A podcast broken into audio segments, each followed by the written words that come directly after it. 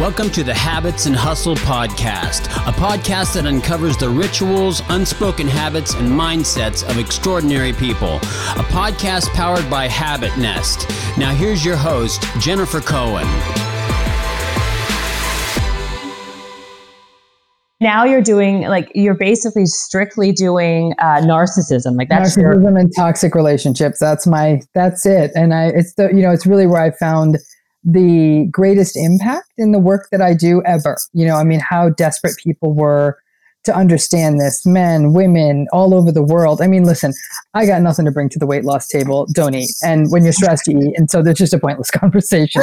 this is not a pointless conversation. And, you know, in so many, in many ways, the mental health profession has really contributed to people staying in toxic relationships, not recognizing toxic relationships. I mean, there's almost this unwillingness to recognize them as though anything can be fixed through love and light. And it's obviously not the case. And so that's where I was able to come in with all my beautiful pessimism. So, well, you know what's funny? I, well, not funny at all, but uh, when I was looking at your stuff, I, I couldn't believe how many views some of these videos were getting on narcissism, which tells us something much much bigger right i mean there's that's obviously is it technically a mental disorder though is it so it's tricky, right? So, you know, and this is where there's a lot. I, I prefer to take almost like the straight orthodoxy in the sense of when you use the term narcissism, narcissist, you're talking about a personality style that is, to me, it's pathologic, but it's not diagnostic. Right. So right, right. It's, it's such a curious thing. To me, it's very, very, very unhealthy. And yet we live in a world that values it. So we've never, so in other words, imagine living in a world where people loved depressed people. We're going to make depressed people our leaders. We're going to give depressed people all the money. The depressed people are going to have all the Instagram followers. It's the same thing, except it's narcissism. Right. Well, it's because don't you kind of? I mean, I can. I have all these questions I want to ask you, but uh, I like I like just even before we even jump into them, I just couldn't. Like I said, I couldn't believe the popularity of and curiosity about narcissism.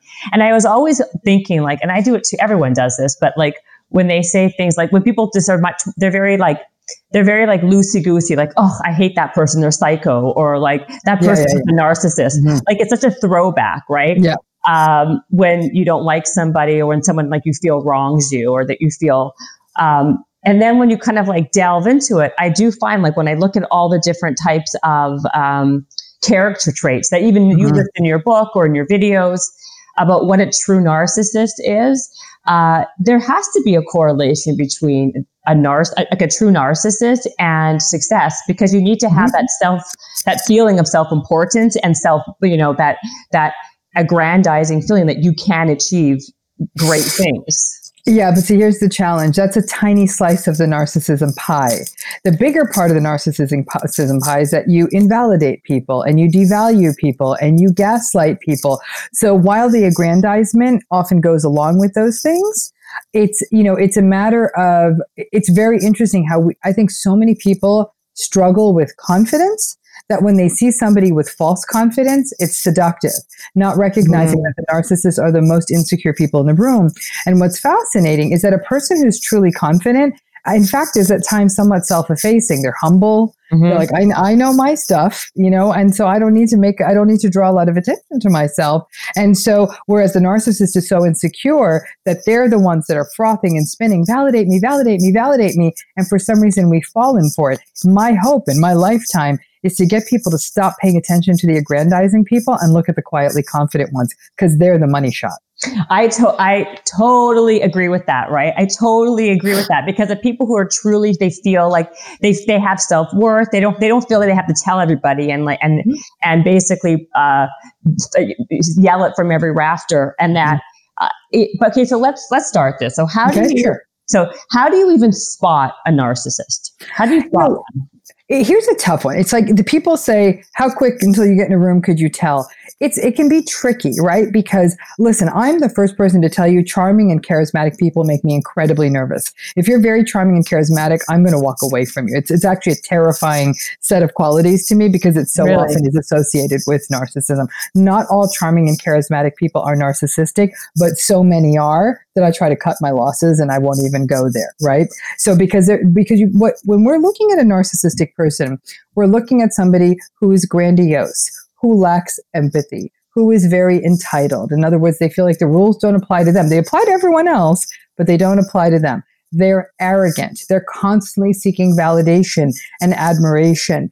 They are um, they're quite sensitive, so they can throw out zingers at everyone. But if anyone even hints at something that's sort of mildly, I don't even playful jibing with a narcissist, they'll get very hostile, defensive, you know, angry. They're prone to rage when they're stressed or disappointed. They don't tend to value in other, other people enough to listen to them. My favorite is when they say they'll yammer on and hold court for 45 minutes, but as soon as somebody else starts to speak, they'll get distracted, they'll look at their phone, they'll be looking off in the distance, and then they'll claim that they have ADHD. I'm like, well, you didn't have ADHD for the first 45 minutes of this conversation when you wouldn't shut up. So I'm not buying it.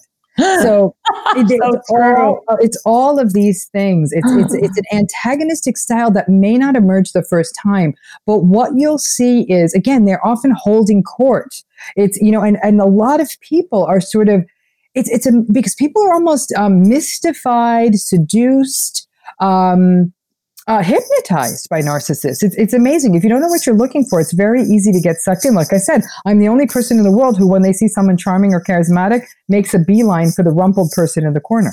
So, what kind of person do you look for? The person who's uh, kind of like awkward, uncomfortable, or just quiet, or quiet. just quiet? Quiet, humble, a good listener, mm-hmm. asks me as many questions as I ask them. It's a balanced conversation.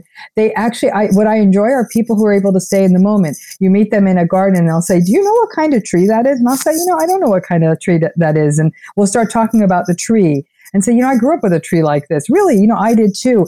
You, and it'll be 20 minutes before you even know what they do versus the, hey, John Smith, sell cars. Yeah, you know, yeah, hey, yeah. Mr. Jones, they work for MTV. And you get the resume before you get the person. That's always a good sign too. That's a very good sign. But I do think that, that there are, you know, that whole saying like the um, fox and, oh, what, what, what is it? Like a, a sheep in wolf's clothing or whatever that saying. A wolf in sheep's clothing. Yeah, wolf yeah. Is, yeah, a wolf in sheep's clothing. Because I think if you're smart and you have that ability to kind of like uh, be somewhat like aware you know? You can you can you can fool people at the beginning. You can seem that mm-hmm. you're interested. You can kind of play it back a bit and you can still be a narcissist right? Oh absolutely. In fact narcissists are masterful at emulation. They're listening to you but they're listening to you to get data. They're listening to you to get intel. It's almost like they're almost trying to penetrate beneath. And and some people view that as I when people tell me they just met someone and they had a magical connection, I say don't, don't, don't go on a date. Just end it. Those are dangerous uh-huh. words in my world. Magical connection, soulmate. Never felt this way before. To me, it speaks to the love bombing, the idealization, the larger than life, that almost bizarre ability to climb into you because they're almost like sucking out all your vulnerabilities, learning them. Because I promise you, six months down the road, they're going to use them as a weapon against you. Wow. So how did you become such a spe- like? I mean, you're obviously a very brilliant, and I'm not. I, am not saying that just to like you know uh, blow you know smoke up your butt, but you're you are always a very brilliant psychologist. I back even when. My question is, what what made you really hone in on mm-hmm. this? Did you have a narcissist in your life that you wanted to really kind of like hone in on it, or you just kind, or you feel like that of all the personality types, this one is such a um, common one that you wanted to kind of explain it away to people?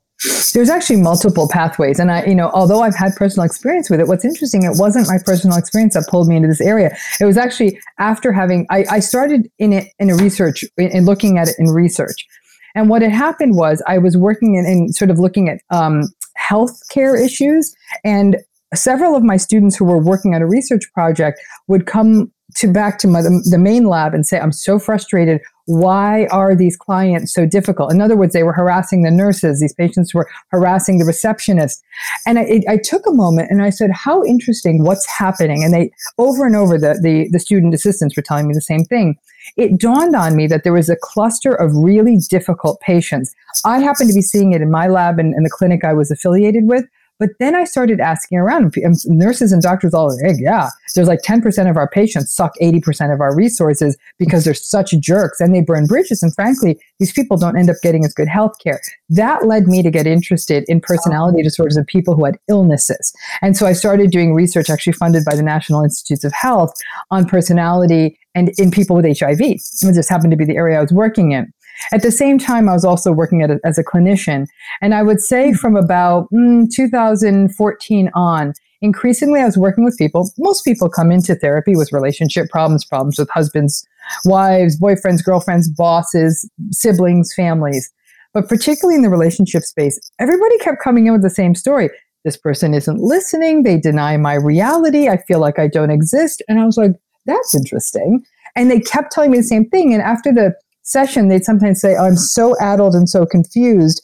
Could you put some of this in an email? And I take the clinical notes I have to keep anyhow. I toss them in an email. And after a while, I started looking at these emails and say, hmm, these emails might make a book. And so you know, and then I started doing a deeper dive and I felt like, hmm, I didn't think anyone was getting at this issue the way it could be. So I wrote, Should I Stay or Should I Go? Surviving a Relationship with a Narcissist. As that process went on, I actually started seeing that I had been affected by many narcissists in my life, in professional settings, in personal settings, in friendship settings, and in, um, and in work and uh, and in uh, fam- my family of origin kind of stuff. So every part of my life, I thought this is very interesting. And as I did the deeper dive in my own therapy, I said, I floated at my ther- by my therapist. I said, "What do you think about this?" And she said, "All right, let's go. Let's talk about this." And even she hadn't gone there with me. And then all of these journeys sort of sort of coalesced. And then 2016 happened and there was a presidential election. So i was quietly talking about this and i thought oh my goodness is it going to happen that this thing has reached the tipping point and this person and i don't care what your politics are it doesn't matter your politics he's a narcissist. Some people like his narcissism some people don't but that's just a statement of fact. Yeah. And so i thought we're about to normalize this that led me to write my most recent book, which is "Don't You Know Who I Am: How to um, How to Stay Sane in an Era of Narcissism, Entitlement, and Incivility." So from the election, yeah, thank you. from the election until um, it came out in 2019, I actually worked on that book, watching everything that was going on in the world, and then you know what? Everyone needs a millennial for a mentor. And I worked with two magnificent, a couple of, actually more than two, but a couple of magnificent people. And they said, you know what, Doc, nobody reads anymore and your book is great, but you got to make videos. I said, I don't like videos. And they said, will you give us a chance? and we started making videos and that's where we read we reached and then i saw how global oh. this phenomenon oh. was and then i started traveling to india south africa and meeting clinicians and i thought oh my goodness and nobody in mental health wanted to touch this this was like the this was like the bug nobody wanted to study the fish nobody wanted to catch and i was like okay somebody has to talk about this and so i said it needs you know someone needs to and so i did and here i am why why would anyone why would people not want to touch this because it feels judgy. So in mental health, we're very trained. Like you go to therapy. Let's say you go to therapy, you're sitting in the room with your therapist and you're going on and on about a partner. Okay. The therapist is going to say, you know what? Can we just keep the focus on you? You keep talking about this other person. And you're like, I feel really confused. I feel really anxious. I'm constantly invalidated. Well, what is it about you? Mm. How could you perceive the situation differently? And I'm thinking, are you serious? Perceive the situation differently. If I could teach my client what's happening. Because you got to remember, I'm not making this up. These clients would show up with emails, with text messages. Sometimes they'd even have phone calls while they were in the office with me on speaker so I could hear what they were dealing with. They would bring in voicemails, they would bring in voice recordings. It was very clear what they were dealing with. Some of these clients had been in therapy for a decade with other therapists. Inside of six weeks, by merely educating them about narcissism, they're like, oh, this was never my fault. I'm like, no, this was their personality and it's not going to change. People wow. were getting out, adjusting. 50% of people stay, 50% of people go. Not everyone was getting a divorce, but people are like, now I know. I'm not going to engage with this person anymore. I am not going to affix my dreams to this person anymore. I get it now. And lives got changed. And I said, it's this simple. But nobody wants to do this in mental health. They think we shouldn't be talking about people who aren't in the room. You shouldn't be talking in diagnostic terms like narcissism about people you don't know. I said, oh, I think we should. That's such a, that's such a true that's such a true point because people do stay in therapy all the time. I mean, I when I've been in therapy, I'm not a big therapy person per se, but when I have gone and I did speak about people, that would happen all the time, which is why I never liked going to therapy. It was because mm-hmm. they would always say, "Well, let's what about you? How do you?" they would try to like m- manipulate the conversation when why and I and I would always say and I'm sure other people like sometimes a, a, you know a cigar is just a cigar. You know, like sometimes a person's personality is what a person's personality is. You don't always have to internalize it. A big thing in like performance also and um, in general uh, is about always about you. Ha- you can only control yourself. That's what a lot of people say. You mm-hmm. can't control outside external forces. So it kind of makes people feel like they it is their it is their fault or it's it's their problem that uh, they are reacting to some other external action. When quite frankly sometimes that is what happens right? Because other people do create okay. a reaction. But here's the thing. What i want them to understand is that that thing they're reacting to is predictable. Mm, so okay. i'd say you're being gaslight so your reality is being denied instead of going with them, why can't you hold on to your reality? Because when somebody, when if I were, if you were to say something to me, I don't know what, what something, and I'd say, you know, I think you're being too sensitive. I actually don't think you're hearing me right. That's incredibly disrespectful. You know, instead of saying, oh, she's sharing a feeling with me, let me hear her feeling and respect that feeling. And you know what? Because I'm sitting here in the guise of the expert, you'd say, maybe I am being too sensitive. It's an incredibly manipulative thing for me to do. And when people go through that for years, decades, and more importantly, if they grew up like that, they don't even know that there's another kind of normal. And I have to say, the people who make the rules are more often than not narcissistic. As I said, they're so, narcissists. Yeah, exactly. So it's really about getting into these systems and saying, this isn't okay. You know, we have to teach people that your realities are your realities. People can't take them away. Being invalidated is not normal. And when once people understand this, that these toxic patterns are not okay and they're not your fault, it's the person's behavior that's the problem, the other person who's behaving this toxic manner, then it allows clients to almost get freed up and say, okay, this still feels awful and I feel like I'm not enough. But then we can start doing the deeper dive without them trying to please somebody who's unpleasable. It's like having a calculator that keeps giving you two plus two is five. Throw the calculator out. Yeah, that's a great way to put it. So you, you keep on, you said a couple of things here, and, and I know that you have a video about this, and you mentioned these two things a lot. You, you say love bombing and, ga- and gaslighting. Mm-hmm. Gaslighting. Mm-hmm. What are what does that mean? Mm-hmm. give us a definition of those? Mm-hmm. So, narcissistic relationships have sort of a natural history to them. And phase one is typically what we call love bombing.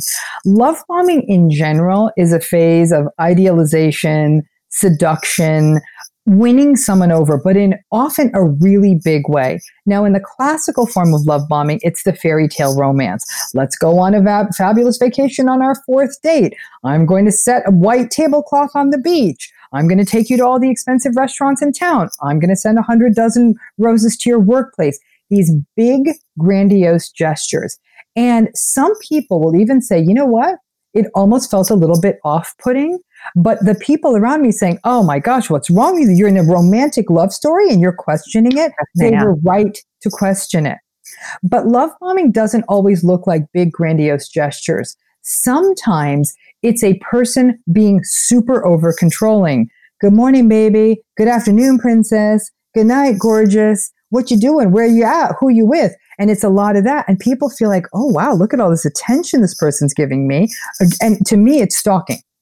And they'll say, well, no, it's early in the relationship. And that first time you don't respond to the good night text because you fell asleep, where were you? Who were you with? And then you start see that it starts to escalate because this constant texting and calling and video calling or whatever it is was a means of control. So that's another way love bombing can take can happen of almost too much intense attention that people interpret as deep deep interest. Wow, this person's so into me.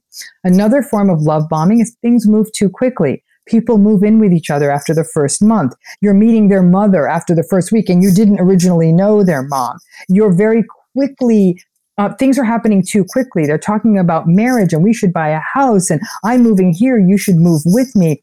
and you you feel again a lot of people will say they feel guilty saying ah oh, this is too much too quick. And they'll often get almost shamed by other people say whoa you're in the love story. You've always complained. People don't call you back. And here's this person. So love bombing is confusing. It moves so quickly. You don't get a chance to notice the red flags. And trust me those red flags are popping up everywhere then the, here's the funny thing about love bombing. Once you give into it and and love bombing let me just go backwards a minute. It's not even always this big big interest. Sometimes it's a person that feels like they need so desperately to be rescued. So you meet this person and they almost sort of seem a bit like a sad sack. Nothing's gone their way you know? I've worked really hard and yeah you know and nothing ever went my way and my dad this and victim this and i'm victimized by that and woe is me and why didn't life work out for me and very empathic people often feel very tempted to rescue people like that. So love bombing can look like this sort of rescuey kind of experience as well. They rescue you, you rescue them, and very often a narcissist will meet you at a transitional time in your life. You've moved to a new city, you started a new job, you're coming out of another relationship, you're coming out of an illness, a family member just died. They're really good at smelling blood. And that blood they smell is vulnerability. Once the love bombing works, inside of a month or two, they'll start devaluing you. So once they've got you where they want you, that's when the contempt, because it's almost like the novelty is worn off. The game, the hunt, the catch, that's what they're looking for. So there uh, does it, so is that really, is that 100% of the time and a narcissist Most. likes a thrill of the chase? They, they do because everything's a game to them and all about the win. They want to win, win, win, win. And it's very much this idea of superiority and egocentricity and competition, which are not the ingredients of a healthy relationship. But winning is everything, which is why they're so successful on paper, why they make more money, why they have big jobs, why they run the world, because they're so obsessed with winning. But for them, then courtship, dating becomes about winning. So a lot of people think, oh, I'm going to play hard to get because that's what you're supposed to do. That's even worse because now they're more obsessed with winning and now you're stuck with this narcissist when it's done. Right. And then, so how often do those relationships end uh, pretty quickly if the thrill of the chase is just the Cool. I would say in a certain percentage of cases, here, listen, I'm going to spitball, this isn't even based on data, it's just anecdotally, I'd say about a third of the time, the narcissist is sort of a serial dater. It's almost like eating the top of the cupcake. They just want the fun, and then, yeah, I'm throwing out the stump. Like yeah. they want the bomb, they want the fun, they want the new sex, the new uh, experiences. And then once you start talking about, like, once it starts becoming sweatpants and hanging out and commitment, not so much. They move on to the next one. Unfortunately, in the other two thirds of cases, because believe it or not, these narcissists who we think are oh so confident, like I said, are actually quite insecure. Right. They're actually very uncomfortable with abandonment. So they often will hold on to relationships because they love the idea of a sure thing because it helps them feel comfortable. They just treat that sure thing really badly. Right. I mean, so it's more about having like it's kind of like you have, you're, you're kind of just taken for granted, like an old sock, basically. Very well, quickly. Kind of, yes. And eh, but yet you give them the confidence to kind of feel that they have something like a safety, like a safety net type of deal. Well, in you. So, in other words, once they have somebody, they like that. They like how it looks to the world that they're in a relationship. Right. They like having something consistent. They like the, again, they like the safety because they're so insecure. And especially if you're a good source of what's called narcissistic supply, which is all the admiration and validation that they need, then they're going to keep you around too because they, they, they need that um, narcissistic supply the way I need the air that I breathe. Like we just, they need it. And if they don't get it, they get really, really frustrated. So then would you say, I was going to say, what personality type, you kind of said it a little bit earlier, the narcissist will smell blood. Like they'll go for someone who is very empathetic, you said, mm-hmm. right? But that, mm-hmm. that would be the person. Mm-hmm. So what other kind of personalities uh, are? They go for people who are, together? so they go to people who are hyper empathic. They go to people who are rescuers, who want to fix things all the time. They go to people who are hyper optimistic, like, I love your energy and let's go be energy together and let's do yoga and have energy and kale and have energy and I love you and you're so great and what a great have idea. Kale.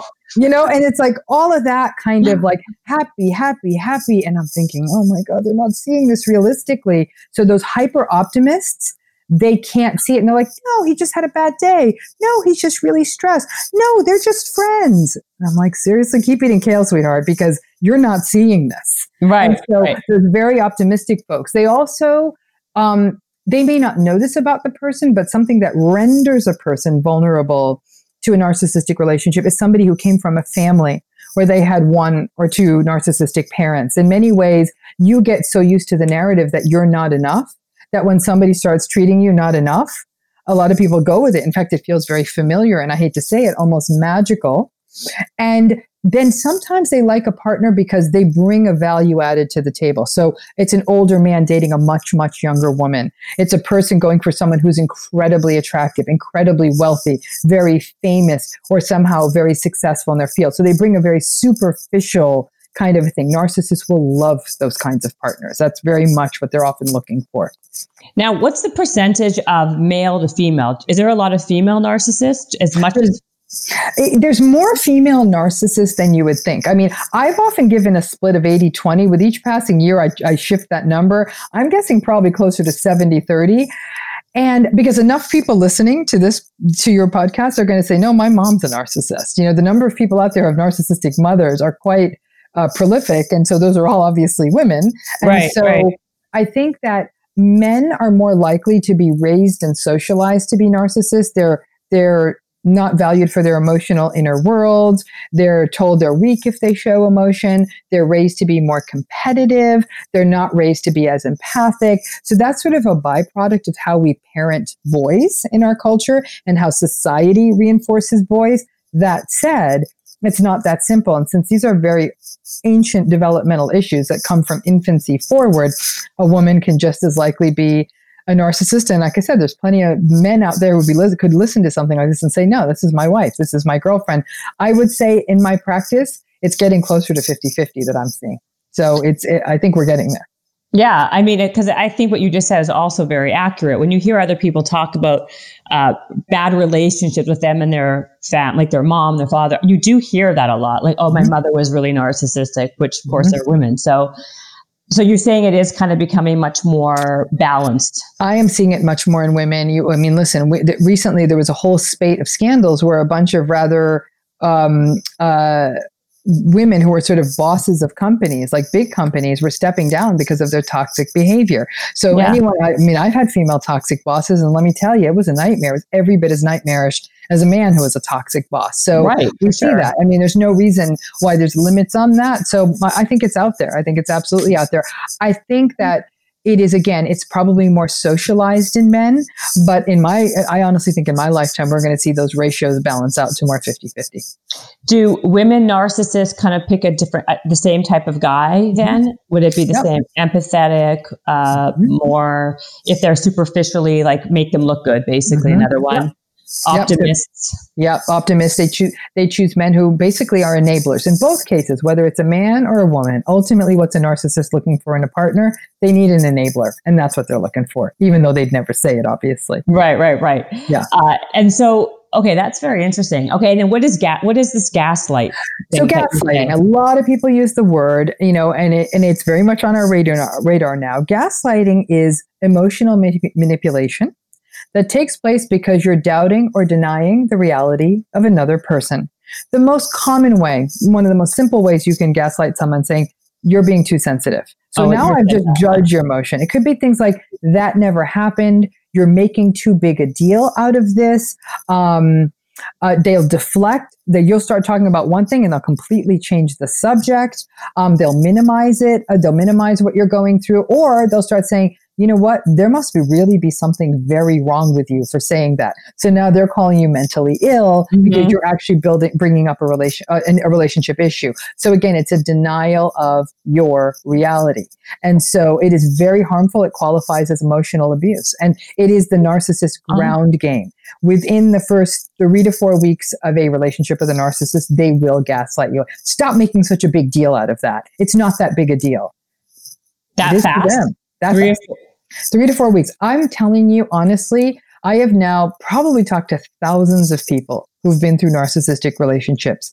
And I will do surveys and we'll have them in these massive chats, and people will drop their number in there. And I'll say, these are people who've been married 60 years and people who've been dating for six months. And I always ask them the question how soon into the relationship did you suspect something wasn't right, that the red flag started popping up? And invariably, people said within the first month. I'd say probably 10% of people don't say that, but 90% of people say in the first month, I knew something wasn't right, but I started making excuses and rationalizations because I thought I was the one at fault. Wow. And it's always, is it always the gaslighting reason or is it no, something? It could be anything. It could be they seem shady. They, they lie. They don't listen. They would get angry very quickly. Their stories didn't add up. They would talk badly about other people. I say, listen, if you hear someone talking badly about other people, I promise you, they're talking about you like this to somebody else. It's a pretty good rule of thumb. Right. So it's, you know, you would see these, um, the stories not adding up, all these different things would start happening. They would have poor boundaries with people. Um, it, it, was, it would be a, a million little things that are so easy to just sort of gloss away. And mm. listen, there's a pressure people feel like, I want this to work. I've dated so long. I'm 35. I want to get married. And I consider there's certain high risk relationship groups, people who are getting older and maybe coming out of a divorce. I can't tell you how many women I've worked with, probably age 50, 55 and older, who will say, Gosh, in this town, everyone my age wants to date a 25 year old gal. So if I find a guy who wants to date me, I've got to hold on to him for dear life. And that's a setup for, boom, dating a narcissist. Yeah, no, that's true. You're, you're talking about Los Angeles, I'm sure of it, right? Because that's. Yes, I'm talking about Los Angeles. Yeah, I'm sure. But you know what? I can't tell you how many emails I get from people who live in small towns in all 50 states and in every country in the world. So this is, I think it's more pronounced in big cities for sure, but it's happening everywhere. Uh, do, are you wearing bracelets by chance? Because I'm hearing a. oh, you know what? It might be my hair. There you go. Oh, is it? It might be. Yeah, because I'm not wearing anything. Oh, that's yeah. What do you have in your yeah. hair? I'm hearing like all this like, like it sounds like bracelets. Yeah, no, you know, I've had this problem with this microphone before, so I'm going to hold it out a little bit. Oh, okay, good. Yeah, thank you. Um, I was going to ask you do two narcissists get along then? What happens with two narcissists together? When two narcissists get along, it's sort of interesting because initially they can be quite drawn to each other because they engage in something I call parallel play. Like they both like, I got a boat. Oh yeah, I got a big boat. Oh, I have a Tesla. No, I have a Tesla. Like, look at my watch. I love your watch. I have a watch like that. Ooh, what kind of car? Da da da da da. There's a lot of like pissing contesty yeah, kind of elements. Yeah. competitive the problem is is when one of those narcissists starts doing better than the other they feel like the other person because n- narcissists are very prone to envy and covet coveting what other people have so mm. now if their friend gets a better house a better whatever it is they're going to start feeling competitive with them and it's going to bring a lot of negative emotion into the relationship and because narcissists are so insecure this idea that your superficial friend is doing superficially better than you, it's very unsettling for the narcissist. But because they're afraid of abandonment, they may stick around because they like the narcissistic supply their fancy narcissistic friend brings. And so they get into this very kind of tense dance with these with another narcissist but more often than not these relationships and friendships sort of blow up. So then basically we're talking about success and narcissism right? So what is the like i guess do you have any data on what is the percentage of people who uh, narcissists who are professionally very successful so there, was like- one, there was one survey that was done, and the data was published. Mm, gosh, I wish I could remember the original article, but they, they were suggesting probably about 25% of CEOs would qualify as psychopaths. Now, my guess is that that 25% of CEOs number is probably more like malignant narcissists, but that seemed about right. In fact, that was lower than I thought it would be. Uh, maybe it's maybe they were psychopaths, and maybe 50 to 60% of CEOs are narcissists. So the numbers are high. The higher you get up in leadership, the more likely you're you're going to find a narcissist because naturally narcissists want to be the boss, right? So there's people out there who are smart and they're they're like i don't want to be the leader. I like what i'm doing. I don't want the headache of dealing with all these people. Like i'm good. Right. and i don't need the title and i don't need the big office but the narcissist needs the title. They need the big office. So they're going to fight to be the leader because they just simply have to be the leader. It's not because they're visionary. It's not because they want to do right by people. It's because they need to be the boss and how about entrepreneurs, right? Who have to be self starters, who have to believe in themselves, who have to kind of go and like, you know, every day fall and get back up and have resilience. You know, don't, don't they have to have some narcissistic quality in that to, not always, of course, but sometimes, right? Because you have to have that self belief that you will, that you, you want to succeed. You want to be, you want to be successful. The well, challenge with entrepreneurs is many of them are narcissistic, and a lot of that feeds the grandiosity, right? In order to be an entrepreneur, there has to be some level of grandiosity, or why bother, right? The challenge for the entrepreneur is that entrepreneurship is very frustrating, it's very disappointing. More often than not, people don't succeed. Narcissists are not built for disappointment. So when things start going south, they start blaming everybody else. They blame the world. They blame that I wasn't born with a trust fund. They blame the people who are working with them. They blame the venture, the VCs for not giving them enough, enough money rather than saying, I'm not figuring this out right. Maybe this is the wrong market. Maybe I'm not branding this correctly. There's a lot of externalization of blame. Listen, are there narcissists out there who have tremendous work ethic? Absolutely. Because you got to remember, for them, the way they're thinking about it is if I become successful, then I'm going to have a lot of money. And if I have a lot of money, everybody's going to love me and I'll get all the validation I need. So their drive is very much to get validation.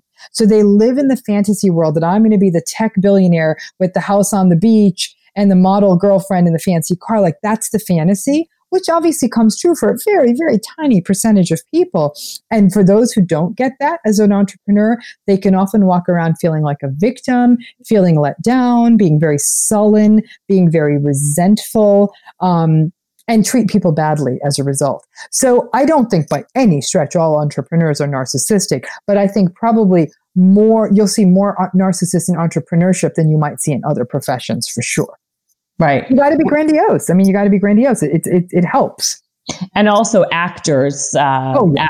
you know like anything in hollywood i feel like you have to have some but why does that but also it breeds that that ability that you want to have that grandiose but it's the most insecure people a lot of mm-hmm. times who of course need that validation. Mm-hmm. and that's why you hear that all the time right? Like she's such an insecure actress and mm-hmm. she's so difficult because of this because it's like i kind of feel like it's such a dichotomy right? Like they have this one side or the outside is very you know look at me i'm so great and beautiful and smart and talented.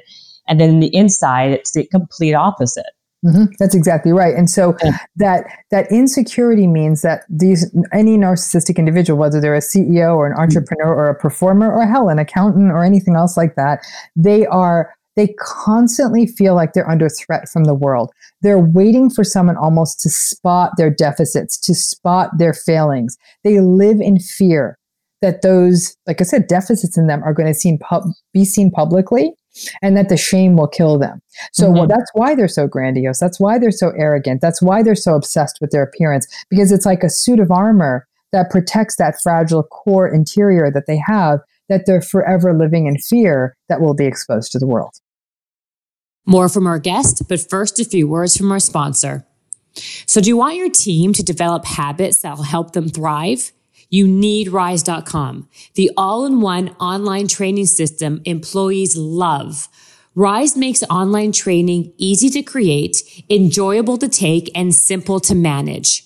With Rise, anyone can easily create guides, courses, and other training content. You can start from scratch or customize hundreds of pre-built lessons, helpful course templates, and gorgeous sample courses to build content even faster. Your learners will love Rise because Rise courses are beautiful, interactive, and engaging. Your managers will love Rise because Rise makes it fast and easy to create distribute, and analyze online training. And your IT department will love Rise because it has everything your team needs to manage online training in one secure enterprise class system. See why you'll love Rise by starting a free 30 day trial at rise.com slash hustle. That's rise.com slash hustle what happens at work, right? When you have a boss uh, and, and coworker, you're, you're dealing with a boss, let's say first, who's mm-hmm. a narcissist. How does that? How do you how do you kind of manage a relationship like that? It's really really difficult, and I I'm sure again many listeners are thinking I had a toxic boss and it brought me to my knees. Like having a toxic boss, toxic supervisor, toxic leader in your organization, especially if you're a direct report, can actually make you sick. I mean, it can devastate you. Toxic bosses are more likely to be harassers. They're, you know, in the Me Too movement, I thought, yeah, the Me Too movement isn't about men harassing women, it's about narcissists. And if every one of the people fingered in those cases were narcissistic men, you know, that's they were mm-hmm. not just men, they were narcissistic men. And so they are, you know, it, it is, you're not going to get recognized for your work. Your work is going to be stolen. Toxic bosses foment a lot of chaos and triangulation. They create gossip. Faction A goes against faction B. They whisper secrets in people's ears. It's a, it's like being in a toxic family. Mm-hmm. And so as a result of that, you can't win with a toxic boss. A lot of, you'll see this in Hollywood a lot. I just need to get one film under my belt with this particular guy. He's the biggest jerk in town. But if I could get one film under my belt, especially if this film wins an Oscar, then my career is made, said everyone who ever worked with Harvey Weinstein. Yeah. you know what I'm saying? And they were all his enablers. And that was that's a horrifically tragic story. And that story happens in a million smaller ways, not just in, in film and media, but in numerous other industries. If I can just get my PhD with this person, if I can just make partner. And in doing that, you not only sell your soul to the devil, you quite honestly you make yourself both mentally and physically ill and you may not always get the return on investment. And right. so uh, you have to be some people get there. They can get over the line. They get what their goodies and they get out. They kind of cash out. But many other people get destroyed in the process. Part of it is because they don't know what they're dealing with. If you understand that all the promises that this narcissistic boss is making you are probably not going to come true then that helps you understand this whole picture quite a bit. The odds of you coming out on the plus side after working with a narcissist are pretty slim. The trick is to figure out how to cut your losses. I always tell people if you know you're working with a narcissistic boss, you start documenting on the first day of the job. You save every email, every text message, every voicemail, every minutes from every meeting. You take notes at the end of each day. You get all of it off the company servers, print it out, take it home. It's like a whole nother full time job to document right. this mess you're in. Because if you ever do need to take legal action, you're going to need that. And even if you don't need take legal action, sometimes it helps you feel sane. And people say, this is my job. I need this for money. And I'll say, that's fine. Then you need to understand what you're dealing with. And I always say that the key, the two key tools to being able to not only work, but have a relationship with a narcissist are realistic expectations and radical acceptance. Realistic expectations is this boss is going to take advantage of you and throw you under the bus and probably not give you all the things they promised you. And the radical acceptance pieces, and they're never going to change. There is no magical thing you're going to say to this person to change them. You're not going to be the person who comes around and pulls off the miracle. And so when people can get their head around that, they'll decide, like, this is a waste of my time. I don't want to spend years in this job. I'm getting out of this before I look back and 20 years later, see, I have absolutely nothing to show for what I did, or worse, get harassed and, you know, harmed or have my reputation hurt and all of those things. So I don't think you can win at it. I tell people make good, solid collegial relationships, not to gossip, but so you have other supports in the workplace. I'd say figure out once you, this is the toxicity you're dealing with, figure what you can get out of this situation, what you can learn. Is there anything you can walk out with your name on something? And then once you get that thing, get out because it's not going to change. And what you'll see in narcissistic organizations is ultimately you're left with the narcissist and their enablers. And it's about that time that the company tends to fall apart. And we've seen some high and mighty companies fall apart. And it was often because they had too many narcissists running the show and the enablers watching it all burn down. Wow. Uh, like who? Give us an example that's recent. I mean, I mean, why, Harvey Weinstein's a great Harvey, example. Besides Harvey Weinstein, of recent uh, Bernie Madoff. Yeah, Bernie Madoff. Well, yeah, that's a good one. Okay. Yeah. You know, yeah. um, you know, look, there's, uh, I was just reading an article about multi-level marketing companies the other oh, day. Yeah. And a number of those that went to hell. Those, those are also many times run by narcissists, you know, people selling a false future. And in fact, the selling of a false future, whether you're dating someone, whether you're working with someone, is again a signature move of the narcissist. Someday and when I and down the road, it's called future faking. And it's a key element of the narcissistic relationship, no matter where it is. So it's the parent who promised you something down the line and that thing never materialized. It's just pushing that into adulthood. And that's called future faking. Future, future, future faking. faking. I've never heard that before. Yeah. Mm-hmm. I like that one. Yeah. Mm-hmm. And it's basically like empty promises, basically. It's empty promises, and it's empty promises that are designed to keep you on the chain. Stay with us for another year. We've got this really new, great strategy. We just need you to sign on, and then all these NDAs and all this, and you sign away your life on this nonsensical promise. Mm-mm. Trust your gut. It's probably not. And anything that seems too good to be true is too good to be true. It's too good to be true. Yeah. Exactly. I, I, say that all the time. But there's also like you talk about t- like there's a lot of types of narcissists, right? Yeah. So do mm-hmm. so do all these narcissists do fun like these fundamental things like gaslighting, love mm-hmm. bombing, mm-hmm. yeah, uh, future faking. Then what's yeah. the difference? Like what are the types of uh, narcissists that? So the the narcissistic type we've been talking about the most on this call is probably more the grandiose narcissist, the showman, the circus barker. Look at me, I've got, I'm so great. I'm so powerful. Look how nice my house is. Come look at my wine collection. Don't you want to spend time with me? I do better than anyone, on and on. Like very braggy, arrogant, pretentious. That's your classical grandiose narcissist. And that's the obvious one, in my that's opinion. the right? obvious one. What's right. not so obvious, and I think there's just as many of them out there, are what we call the covert or the vulnerable narcissist. These are the narcissists that at first blush aren't charming, aren't charismatic, don't seem confident. They're sort of broodingly resentful. The best way I can capture them is they're like internet trolls. They say nasty things about people, but like in a passive aggressive way or anonymously or something like that. They're very angry at the world and they feel like they didn't get what they deserve. They sort of live with a permanent grudge. They just feel constantly let down, constantly victimized. You know, life isn't fair, life isn't just. I got the short end of the stick, and they're kind of always in a bad mood as a result. And they're very, again, very sullen, very sour. They almost sometimes seem depressed. They can be very socially anxious. So they're definitely not the smoothest person at the party. But if you talk to them, the comments they'll make will be sort of mean spirited, snide, and passive aggressive. So eh, people, and you'll say, how the heck does a covert narcissist ever attract a partner? I'll tell you how. They attract people who want to rescue them.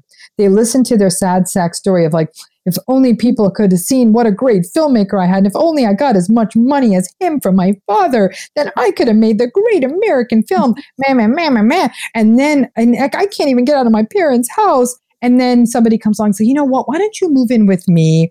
I got you covered for six months. I see you're such a visionary boom and then that's it you've been sucked into the covert narcissist vortex it's like it's like rescuing a puppy except a puppy is cute and a covert narcissist is just going to grow up into a mess so don't do it that's interesting. So they both attract the, the grandiose narcissist and the covert, both attract the empathetic person. Yeah, always. Always. Because anyone who's not hyper empathetic and is, is sort of wise and gets it wouldn't have fallen for either of these people. They'll right. say, yeah, it's a little bit toxic. I'm out. But even people in the know, because you got to remember no matter how wise you are, if you've had a narcissistic parent, this is often a replaying of that script from early life. So you could be smart as anything. You know, I consider myself wise and I got sucked into one of these, in more than one of these relationships. And I think it's because of my history. You know, I'm so used to thinking I'm not good enough. No one's ever going to want me. No one's ever going to be interested in me. I'm lucky that anyone even noticed me. That was my narrative that somebody actually stuck around for a little while. I'm like, well, I better sign up for this because no one else is going to come along. That was the narrative I was sold as a kid. So you take that wow. into adulthood and you play right. it out in your adult relationships. You this is why every 20 year old in America should be in therapy. In fact, everywhere in the world, so they can undo those childhood scripts and enter into adulthood not feeling like they're not enough. Right, because uh, a lot of times, from what from what I notice, and I'm not a doctor like you, but people have this have the story in their head from what they thought what they think they are from when they were a, ch- a child mm-hmm. right mm-hmm. and they behave as such mm-hmm. Uh, to the world when they're adults when they're yeah. very different people. Very very different. So i think that that's an important thing to keep in mind that even if you can read all the books watch all the videos but you still have to do your own personal deep dive.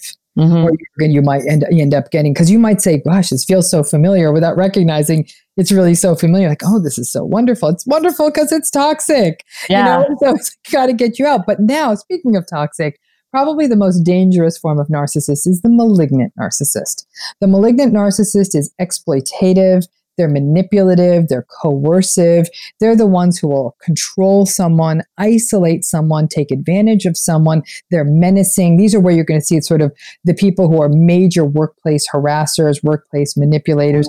They're much more dangerous narcissists. And almost to me, it's a little bit difficult to tell the difference between the malignant narcissist and the psychopath. There's a little bit of a difference, and there's subtle things that, you know, the psychopath is actually more calm, cool, collected. Um, they're not at all insecure. A psychopath will just will slice your throat and go have lunch with their friends. A malignant narcissist still feels some remorse when they do bad things. but the psychopath does not. So, but a malignant narcissist has a lot of that same kind of menace to them. And so that, that starts to feel, I would say someone like a Bernie Madoff is a great example of a malignant narcissist. It sounds as a lot of like crossover between a grandiose narcissist and a malignant narcissist. Very much so. The big difference is the malignant narcissist is a little bit more dangerous. They're much more willing to exploit people, like mm. take advantage of, of them in a way that's at times almost dangerous and someone like Jeffrey Epstein was likely either yeah. a narcissist or a psychopath. He was his insecurities that I've seen in the various documentaries make me think more malignant narcissist than psychopath. Right. You know, it's right. Sort of he's skirting that line, and a lot of them do. But then we get into some other interesting narcissistic types, one of which is the communal narcissist. The communal narcissist is one that often gets missed. In fact, this is a subtype. This term was only coined probably in the last 10 years, actually, by a researcher in Germany. And um, and he he the way he described it was the communal narcissist is the person who gets validation by doing things for other people. So these are the people who run big charities and i'm a yoga savior and i'm going to save all of you and i'm a guru and you know i rescue every animal known to man. All of which could be nice things to do but they're actually not nice people so they're a yoga guru, but they're being really mean to their partner and abusive, or they're like some kind of um, animal animal rescuer, but they're a horrible parent. So they portray this themselves to the world as this humanitarian. They, they throw all the galas, they make all the money, they seem like the most um, charitable person in the world, but they're a terrible person. And so, but people think they're a wonderful person because they're raising so much money or drawing so much attention to good works, but in an individual relationship, especially with somebody who has less power than them, they often lack, lack empathy. They're very unkind. They're very invalidating and dismissive. Their validation comes from people saying, Oh, you're such a great person because you do such great yoga or you do such great coaching or you do such great animal rescuing or and they're constantly on Instagram saying in you know in their bathing suit rescuing a cat. But i was like is this the cat or is this you getting likes for the i mean it's it's all very confusing. It's it's not. it's first of all that I, i'm laughing because it's so true okay? Like so true. I mean i know i know a few of those people where they're like a master yogi and they're like saving they're animal rescuing to like every animal alive and yet they're such awful humans. That's a communal narcissist. such, it's such a dichotomy in personality. I don't understand how the two can even like it, it's mind boggling. It's actually not because what they've done is they found a really interesting way to get validation, right? So the grandiose narcissist gets validation by like having a great body and having a great car and having a great job and holding court. The communal narcissist gets validation by doing all these things for other people. And since most people aren't hip to it, they get sucked in and they get lots of validation. And they get lots of likes on Instagram and all that stuff. I wonder if it's like if it's because like a lot a lot of these things you would think that people um, who are some people who are, who are self aware and kind of like have have a high high ish emotional intelligence or IQ EQ they would pick up on a lot of these things. Do you feel that once you're in a situation, it's much more difficult to spot some mm-hmm. of these narcissists like it's easy to spot a narcissist when they're not in your social circle or they don't really affect you. But when you're really directly affected i feel like the smartest people i know the people with the highest emotional intelligence that i know like are in these like woven woven relationships be it personal and professional. And like it's just it's like you're like you were saying they make excuses they justify they make you know it's like oh no it's because they're doing this or like there's a lot of like a lot of justification for people's behavior yeah. when you're in that situation. Right. So one could actually argue that this is almost like a little bit of a blind spot in the emotional intelligence piece because I've got to admit the way I approach this is rather cynical and not very friendly and it's certainly not very optimistic or positive no, it's, it's, very practical. it's very practical it's very but it's also very realistic real and i think that people actually i think it makes them anxious to think that yikes really you know that we some people are just not safe or healthy. I'm not, I'm not saying to people you need to discard everyone. I'm saying you need to be a wise consumer of them.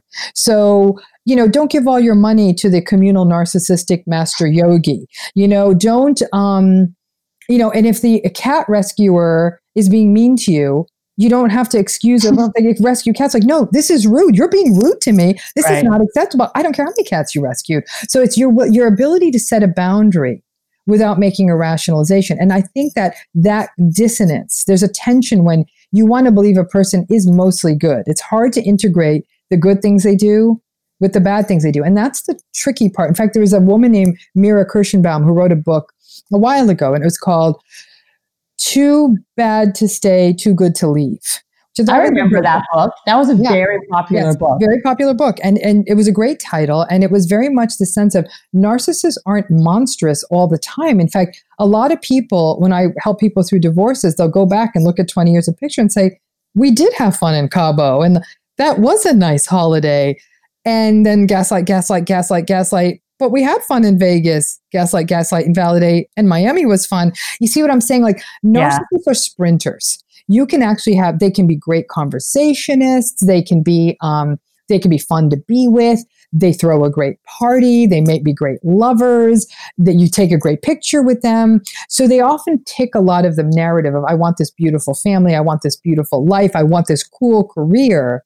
And it gets hard to fit in those two sets of pieces. And I do tell people judge your relationship on how it's going on the most stressful days because that's really where it's meaningful. Like when you're lost and you've run out of money and you're on vacation, when you're sick and you you guys are you know having other problems yeah. in your relationship, those are the days you ju- don't judge your relationship on a really fun day in Miami.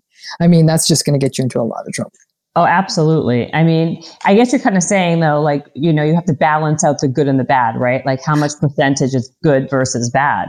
No, I wouldn't say that. I would say that you have to, yes, you have to look at it holistically, but the minute somebody starts emotionally abusing you, I don't care how good it is, it's unacceptable. It's unacceptable. Yeah. Now, I, I agree, but I'm saying, like, if you're saying they're going through the pictures and their lifespan, they're like, oh, yeah, that was good. This time was yeah. good.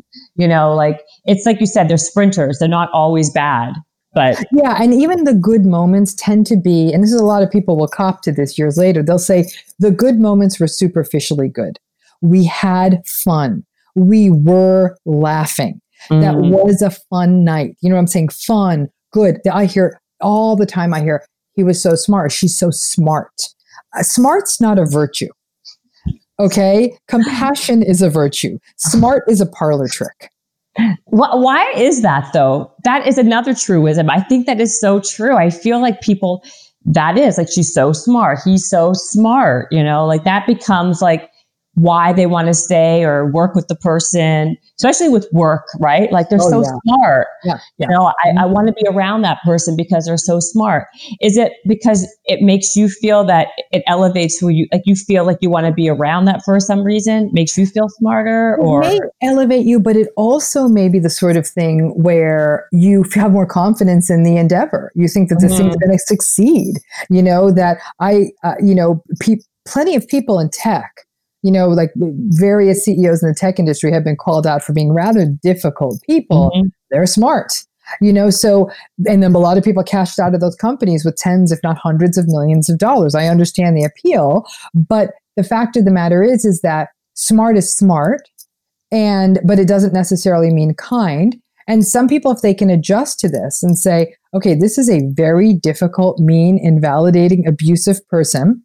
However, I think I can stick this out for this long. If I, let's, for example, let's say you have a toxic boss, invalidating, cruel, uh, exploitative, difficult, you name it, but you have a very strong support network outside of that job. It may just give you the resilience you need.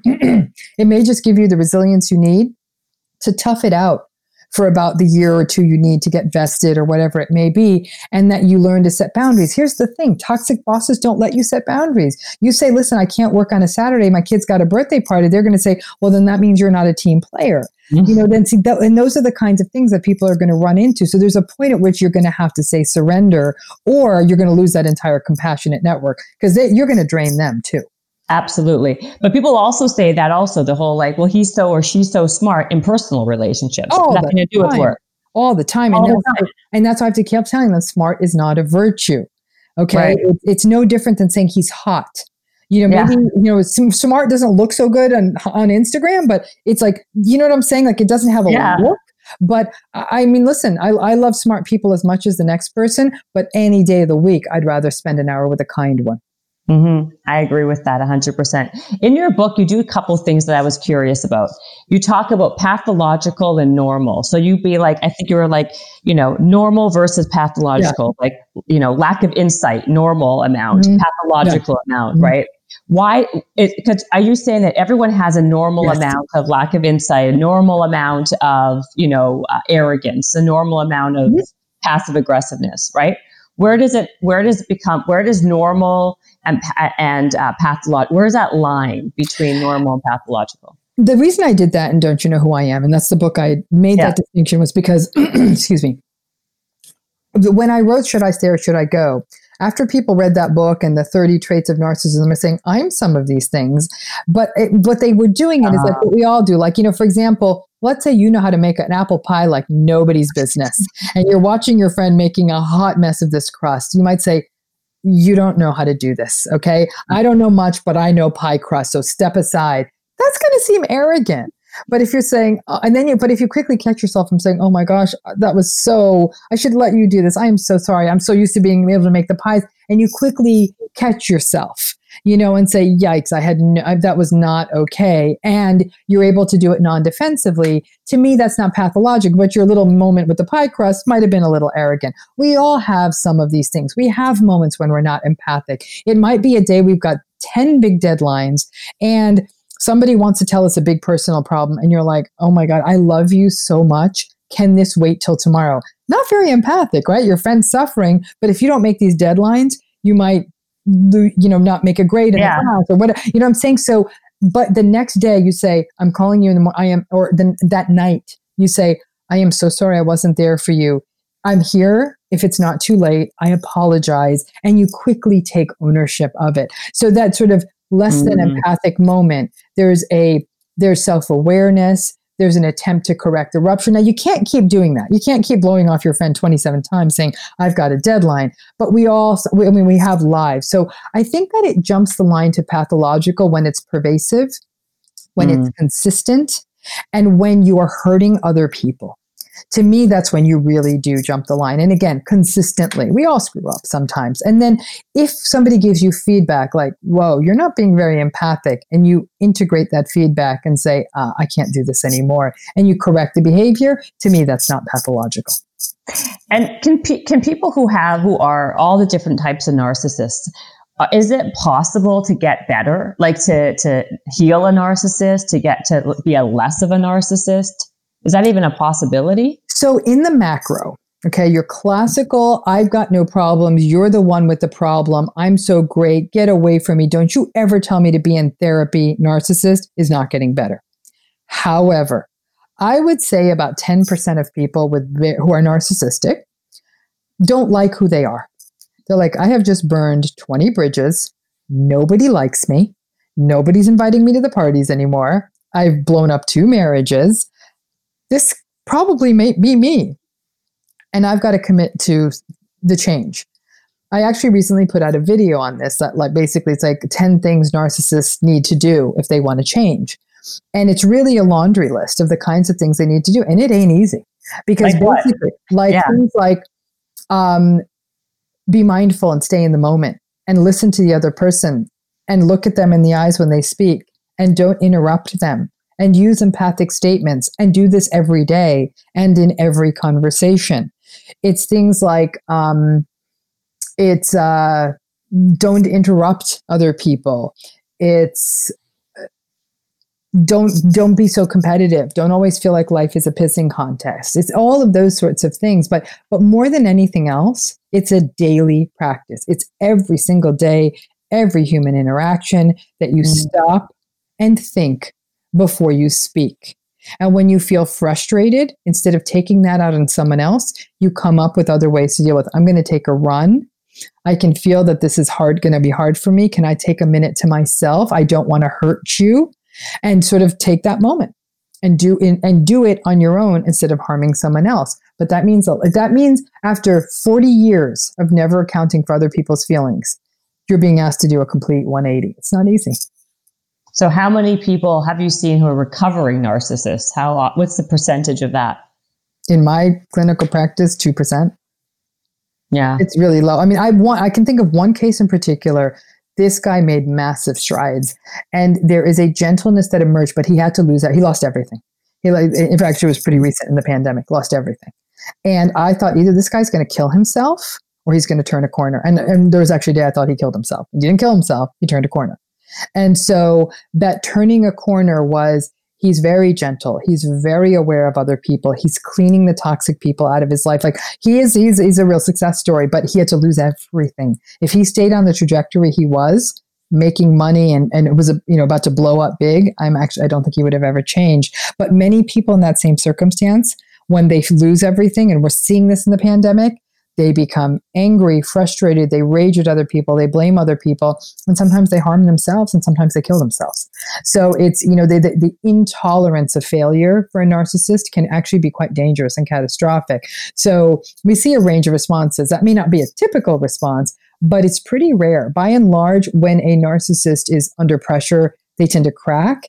And one, more than a few people have said, I just have too much contempt for people. I think everyone's an idiot. You're telling me to be nice to people? Everyone's an idiot. I'm not going to be nice to idiots. That's more of what we see with narcissists. Right. And then, so like also this guy, I mean, it's pretty, it's probably too soon to tell, right? Like I was going to yeah. say, you don't know if it's going to be long, mm-hmm. if it's going to be long term. It could just be because, you know, right now everyone's in a, in a very frustrating experience yep. and, uh, you know, short term, right? I mean, mm-hmm time will tell if that guy actually lasts. Time will tell. I, I totally agree. Time will tell, and probability is not your friend. So I say to people if you have a story of a narcissist that's made a true 180 and maintain that change for five years or longer, it's a unicorn. Because these are such baked in patterns that, mm-hmm. especially because they're so reactive. In fact, one of the biggest pieces of feedback I have for a narcissist who wants to change is I tell them, you need to learn to respond and not react. Reacting is what you do like that. It's when you're like, ah, and you scream at someone. But responding is when you listen and you wait and you think before you speak. That is a very, very important skill. It's something narcissistic individuals do not have, and that's how they burn so many bridges. I think also people who aren't even narcissists do that, right? They everyone absolutely, absolutely. We can all learn from that. Yeah, we could. That's a very good piece of advice for anybody. I'm going to write that down. React. I mean, respond instead of react. I like that. I'm writing that down. And what do you think about social media, right? Because especially now, now has that just made narcissistic? Has that just like plummeted? I mean, has that just like completely plummeted narcissism to a whole new level now? Social media blew narcissism up. It was like gas on a fire. And people say, were there narcissists before social media? Absolutely, they were. But think about it. They had to get up and leave the house to get yeah. validation, right? They had to clean up, take a shower. Now, you just take 100 pictures in one day, boom, boom, boom, put them out. You're not leaving the house, you're getting validation. It oh, yeah. the game. I will never forget the day because I was already doing this narcissism work. My kids were very small at the time. It was a while ago, right? When Facebook and these things came out, even not even MySpace, but Facebook. And I remember looking at it and thinking, oh my God, we're in so much trouble. And of yeah. course, I sounded like Chicken Little, and everyone's like, what are you talking about? This is a great way to share baby pictures. I said, oh, no, no, no, no. This is not baby pictures. This might be the end of the world. And I hate to say it, Chicken Little here, the sky is falling. It yeah. has become a way for narcissistic people to literally mainline validation and oh. actually and they've even given it a job title. They call themselves influencers. But really it's the validation. And it's a a constant broadcasting of one's life. And the day somebody doesn't notice their life they actually become depressed. And there's lots of research showing that. Narcissistic individuals mm-hmm. are more prone to having their mood crash and their self-esteem crash on a day when they don't get enough validation. So social media changed the game in a very so did reality tv and reality TV. Yeah. I mean, and and I honestly don't think for the for the good. And I think people who even weren't full on narcissists, maybe just had like a little bit of like you know sprinkle of it, have become full on narcissists because of social media because yeah. they got the validation. And when they don't get it, it's like Pavlov dog. You know, you get a little bit, you want more. Mm-hmm. That's right. And more. Yep. And more. And mm-hmm. and you know, and and because of that, depression has skyrocketed. So, what do you say to this? This is what's happening. It's going to get worse, not better it's going to get worse and and now we have an we live in a world that's chronically disappointing and narcissists don't do well with disappointment narcissists are also more extroverted than most other people so by and large covert narcissists tend to be a little bit more introverted but grandiose narcissists malignant narcissists communal narcissists are naturally extroverted and mm. it's hard, this is a really hard time to be extroverted right because you can't you know right. you can't be in a crowd you can't be in a bar you can't be at a party so we're really seeing a lot of narcissistic rage a lot of narcissistic crumbling, a lot of acting out. Um, and so I think that it's absolutely getting worse. And I think we've got a real problem on our hands because we're talking about this in sort of this kind of, you know, explaining these concepts. But mm-hmm. if you've ever spent time with somebody who's experienced narcissistic abuse, whether in their family of origin, with their partner, with a boss, with a friend, it is hellish.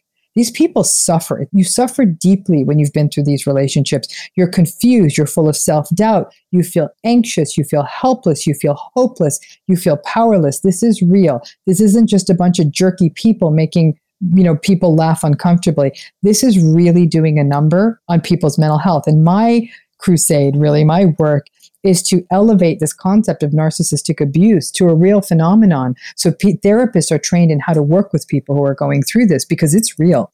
And it's not just traditional depression and anxiety, it's something very specific that requires that person to understand the narcissist in their life and understand their own history so they can figure out how they don't do this again. Wow. Put themselves in that situation again. I mean, it's, it's so so basically then would you also say that for social media purposes, like you should obviously limit the amount of social media that you would have. Yeah, I I, I, I think so. I, I think that, or just not beyond it at all. You know, and listen, and and I and that's, but I can't give that as a recommendation. It's like telling people to never eat sugar. Like, good luck with that. You know, right, right, right. So I think it's more of a having. I think what we should be starting as early as first grade, teaching kids how to consume this and consume it as the fictional storybook that it is, rather than a lifestyle mm-hmm. manual. You know, I think that teaching young people how to critically think about social media, what it means, the purpose it's serving, it's really turned people into there's an insecurity. Why does her life look better than mine? And then there's a, that concern, like I said, of that victimized kind of identity, which really limits a person rather than people feeling giving themselves the freedom to sort of be their authentic selves. And that's what I'd like to see more of. And I think narcissistic abuse really steals a lot of that authenticity from people because basically the narcissist tells them, your authentic self is no good. You're an idiot. You're a loser. Are you kidding me? You're never going to succeed. That's the dumbest thing I've ever heard. Stay in your lane and all of that kind of stuff. That's what narcissists do to people's dreams. And to me, that's unacceptable. Yeah. What is it? And i will let you go. I know it's I've been I've been taking too much of your time, but um, what's it? You say this in your book, also toxic masculinity. What is that? So, toxic masculinity is a concept that was raised a few years ago. When do you remember the Gillette ads that had gotten all that controversy? And it was this sort of sense of like that we want we want this.